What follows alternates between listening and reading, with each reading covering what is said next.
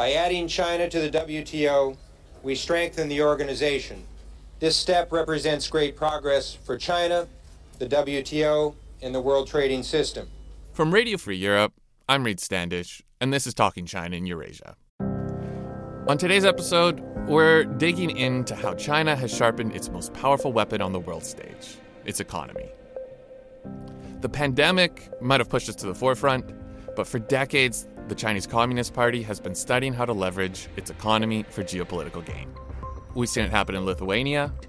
This shipment of twenty thousand bottles of Lithuanian rum was blocked from entering China. It's hit Australia. China began an anti-dumping probe in August, but in Canberra, the decision was viewed as part of a pattern of trade measures since Australia called for an inquiry into the origins of the coronavirus. And it's even managed to influence some juggernauts of American culture, like Silicon Valley, Hollywood, and even the N B A. You know, we love China, we love, you know, playing there. Uh, they show us the most important love, so uh, we love everything, you know, they're about, and, and, uh, and you know, we appreciate the support that they give us. But how did we get here? And perhaps most importantly, what does it mean for the world? Helping me understand this is Bethany Allen. She's an American journalist based in Taiwan for Axios, and she's the author of the new book, Beijing Rules: How China Weaponized Its Economy to Confront the World.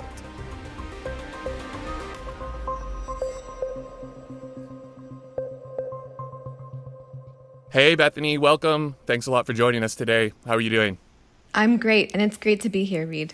Great. Well, I'm really excited to get started with you. So I think before we really go any deeper, we're going to need to start by having you explain the fundamentals.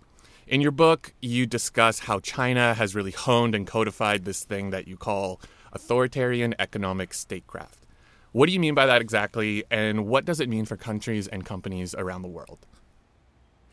Well, a term that uh, we also talk about more now is economic coercion, which is maybe a little bit more easy to understand.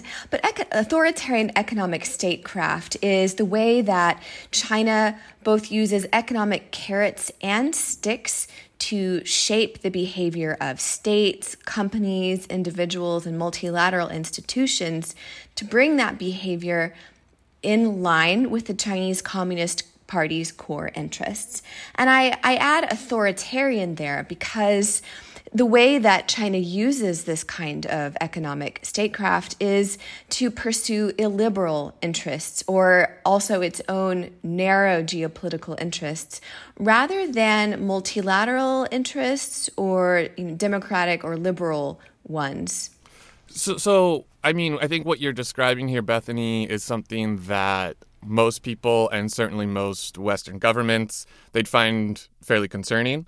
So I'm I'm curious, you know, how did the Communist Party go about achieving something like this?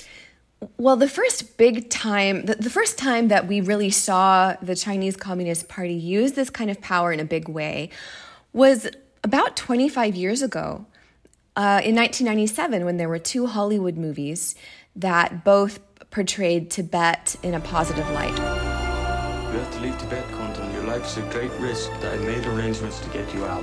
How can I help people if I run away from them? One of them was Seven Years in Tibet with Brad Pitt, and one of them was Kundun, which was a Disney movie about the life of the Dalai Lama. If you stay in Tibet, we cannot guarantee your safety, Holiness. If you flee, you might never be able to return. And the Chinese government uh, blocked Disney's Mulan from playing in China for months afterwards, and also based, more or less banned the um, the studio that had made Seven Years in Tibet for years afterward from, from showing any movies in the Chinese box office. And boy, was that effective, because since nineteen ninety-seven up to the present day, there has been no major Hollywood movie that has cast the Chinese government as the bad guy, cast the Chinese military as the bad guy. Um, you know, there's been no more major movies about Tibet. That was a lesson that, that Hollywood learned really, really well. And that's pretty stunning because in nineteen ninety-seven, the Chinese economy was far smaller than it is now. It, China hadn't even joined the W T O. It didn't have the kind of access to the global economy that it does now. But already, companies were so eager to get into the Chinese market, and they saw such potential there that they felt they, they had to do whatever the Chinese government wanted them to do to be able to get in. So is is this something that the Chinese government sort of, you know, is, is this a really deliberate policy that was followed, or is it just more something that was, you know, learned through trial and error over the years? Oh, it's very deliberate. Um, and, you know, we've seen more and more and more examples of it. And and it's not just about speech or, you know, Hollywood movies or tweets. This also is directed at, you know, the, the most basic behavior of states, which is national security. So if you look uh, in the, the mid uh, twenty tens, around twenty sixteen, South Korea agreed to deploy a, a U S missile defense system called THAAD. U S launchers and other equipment for a controversial missile defense system have arrived in South Korea. China and Russia are both angry as the U S plans to deploy the Terminal High Altitude Area Defense System within the year. Well, another feature of this behavior is that it isn't du jour. And so a lot of times what, what we see are the results of it, but there's no official statement from the Chinese government saying that this happened. So in the case of South Korea, um, Chinese tourists just somehow stopped going to South Korea. There, there was a sort of state-fan consumer boycott. Chinese tourists have virtually disappeared in the last month. Beijing has not acknowledged imposing a tourist ban, but travel agencies in Seoul have been told by their partners in Beijing that tours have been canceled due to pressure from the China National Tourism Administration. There is no document to prove this, but clearly it is understood that China is making such suggestions. So it's this kind of de facto, unspoken, very opaque uh, way of, of punishing a government and even a society for doing something that the Chinese government didn't like. In this case, you know, this uh, missile defense system was intended to defend against uh, North Korean missiles, but it also, in theory, could be used to defend against Chinese missiles. And this was something that the Chinese government felt they couldn't accept. Right. Well, I, I'm always, you know, it's something I find so fascinating about this story, you know, this idea of how China's, you know, weaponized its market. Um, but, you know, a big part of this, you know, I think, as you alluded to a little earlier, is, you know, the West, especially the U S, they've played this huge role in enabling China's economic rise. The question is not whether we approve or disapprove of China's practices. The question is, what's the smartest thing to do to improve these practices? Further development of China's trading relationships with the United States and other industrial countries will work to strengthen the rule of law within China and to firm its commitment to economic reform. Walk me through that process, Bethany, of, you know, how do we get from this moment, you know, the, the Soviet Union is on its last legs or collapsing. Uh, it's this really interesting sort of period here in the nineteen nineties. There's this feeling of, you know, a triumphalism within the West about what, you know, markets can can accomplish. And then there's really this big process about bringing China in. So how do we get from there to now? And how did China use that to sharpen this economic weapon we're talking about? Yeah, well, in the nineties, as you said, um, you know, with the fall of the Soviet Union, there was this incredible optimism. There was a belief in shock therapy, which was, uh, you know, a lot of U S and Western um, economic reformers helped coach post-Soviet economies for this, you know, kind of sudden method of transition from a centrally planned economy to a to a market economy. And in China, you know, they they had a, a failed, uh, you know, a failed transition to democracy with Tiananmen. And in the nineties, kind of as a social contract, you know, Deng Xiaoping more or less said, look, you know, you don't question our political model, but we'll give you economic reforms and economic prosperity. And so he launched into a, a pretty rigorous decade of uh, economic reform and opening. Deng Xiaoping radically shifted China's economy. Its four-decade-long economic boom was built on embracing capitalism and encouraging private business. Special economic zones, Um, as pilot projects for, you know, for foreign partnerships and investment. They really opened the gates of foreign investment, letting, you know, companies from all over the world come in, joint ventures.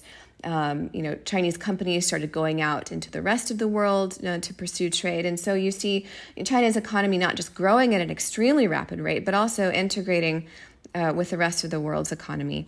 But China did some things differently. So it, it it never adopted shock therapy. It never had, you know, this sudden abolition of price controls, complete privatization.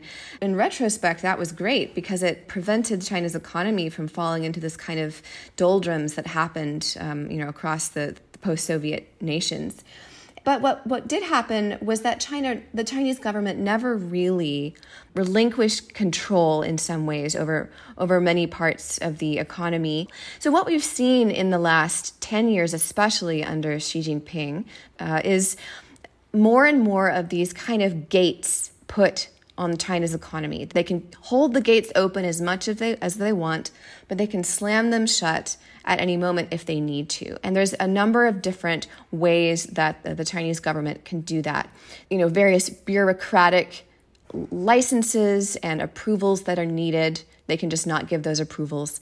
They do that through party influence and control over individual Chinese companies. There's Chinese Communist Party cells that are integrated in the top leadership of companies. They do that through state-fanned uh, nationalist boycotts, as we've seen against Western companies when they do something that crosses a Chinese Communist Party red line.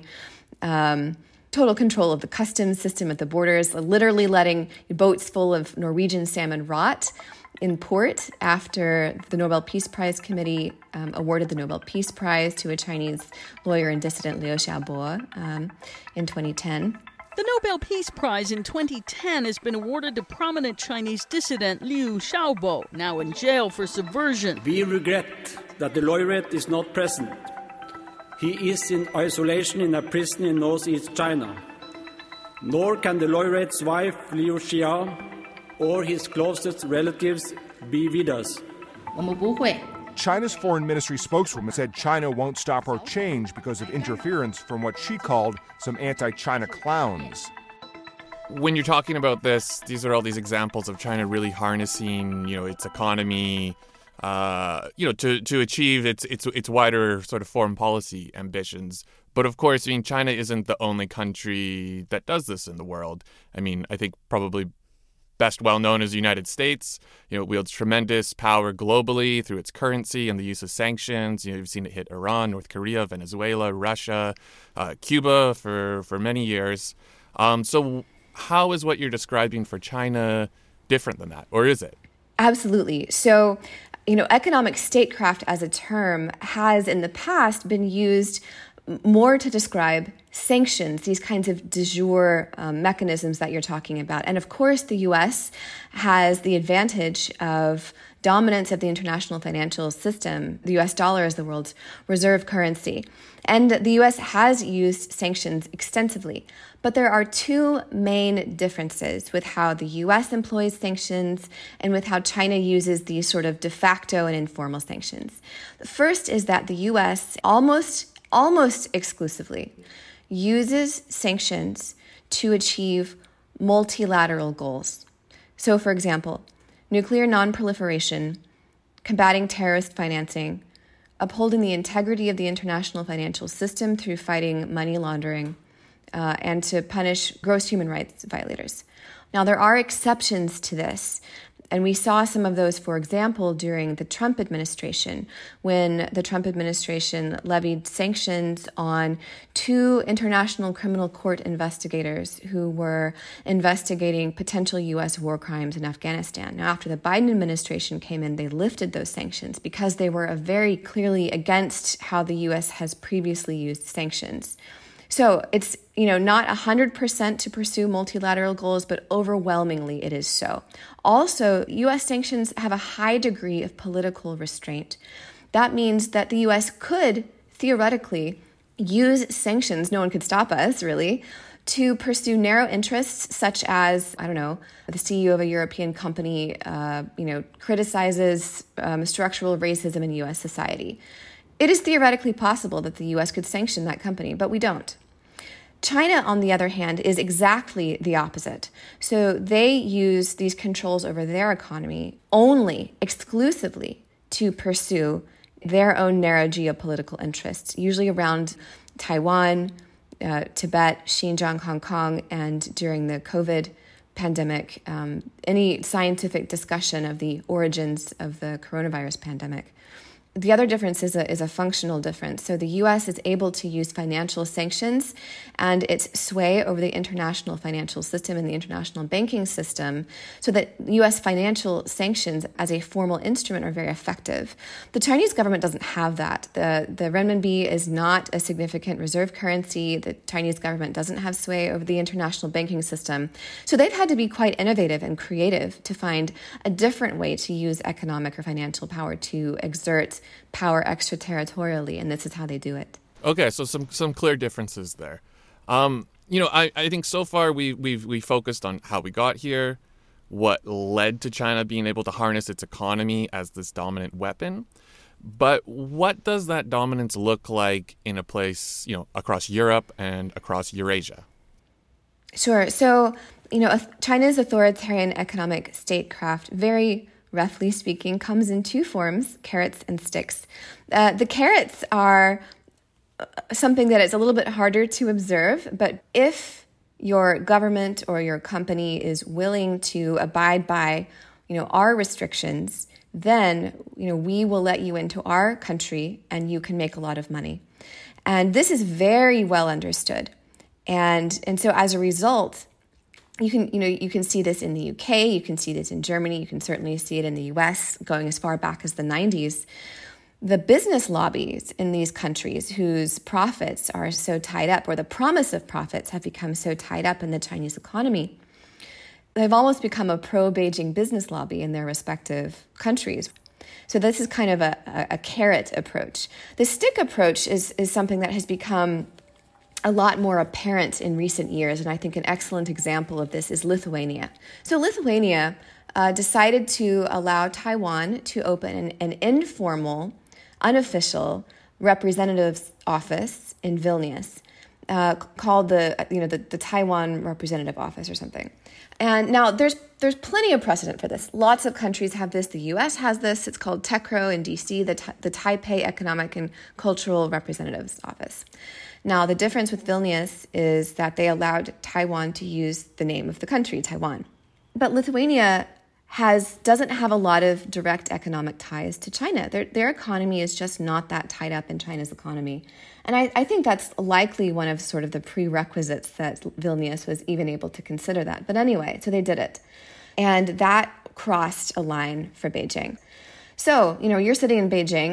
You don't have these direct economic levers of influence over Lithuania that you do over many other countries. What do you do? And here's where it gets really interesting. Beijing pressed multinational businesses to sever ties with the country. That works not only in some cases for uh, goods that are produced in Lithuania, but also goods that include the components produced in Lithuania. And so then we saw German companies, you know, in a real pickle.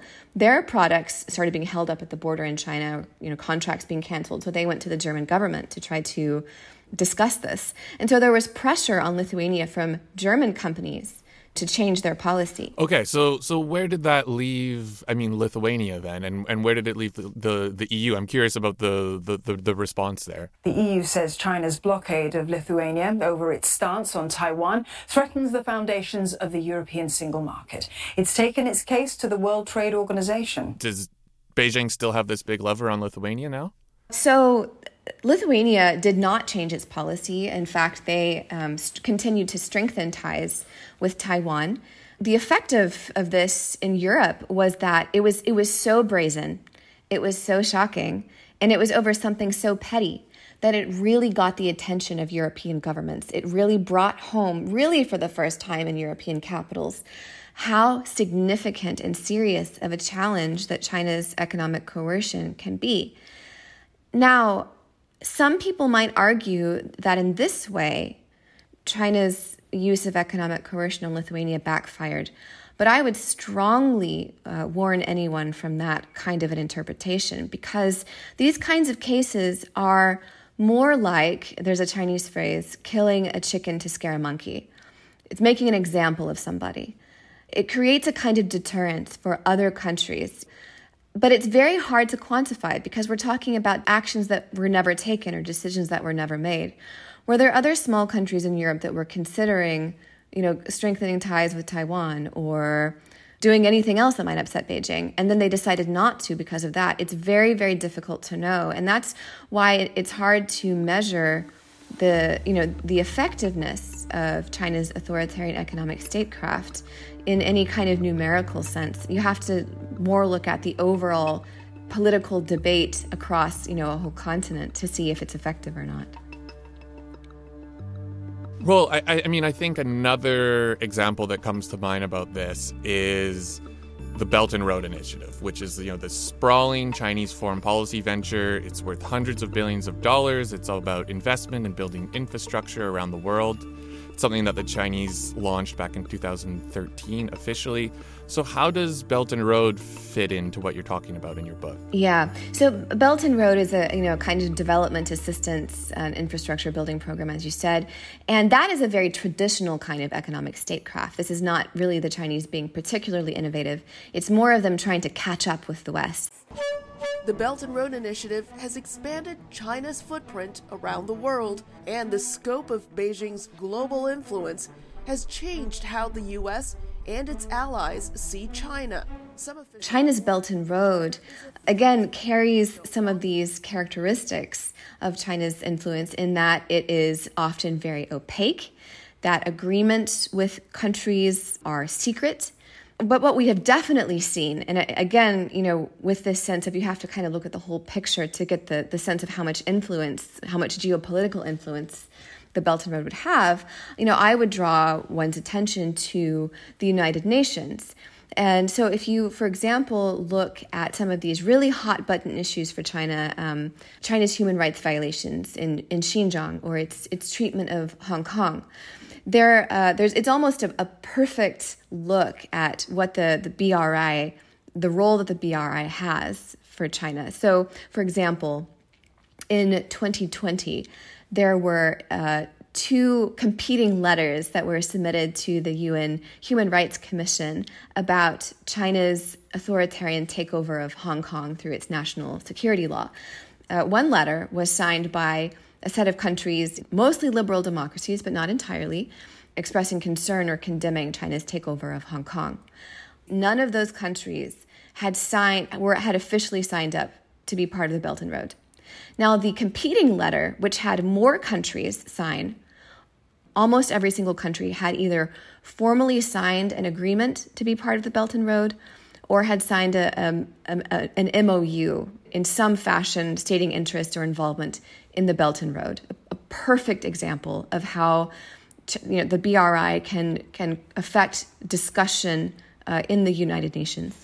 Bethany, I think we've covered a lot of ground here. I think you've laid out your case pretty clearly. Um, but I think all of this leads to a really big question, especially as we're living in this moment where China is incredibly influential all across the world.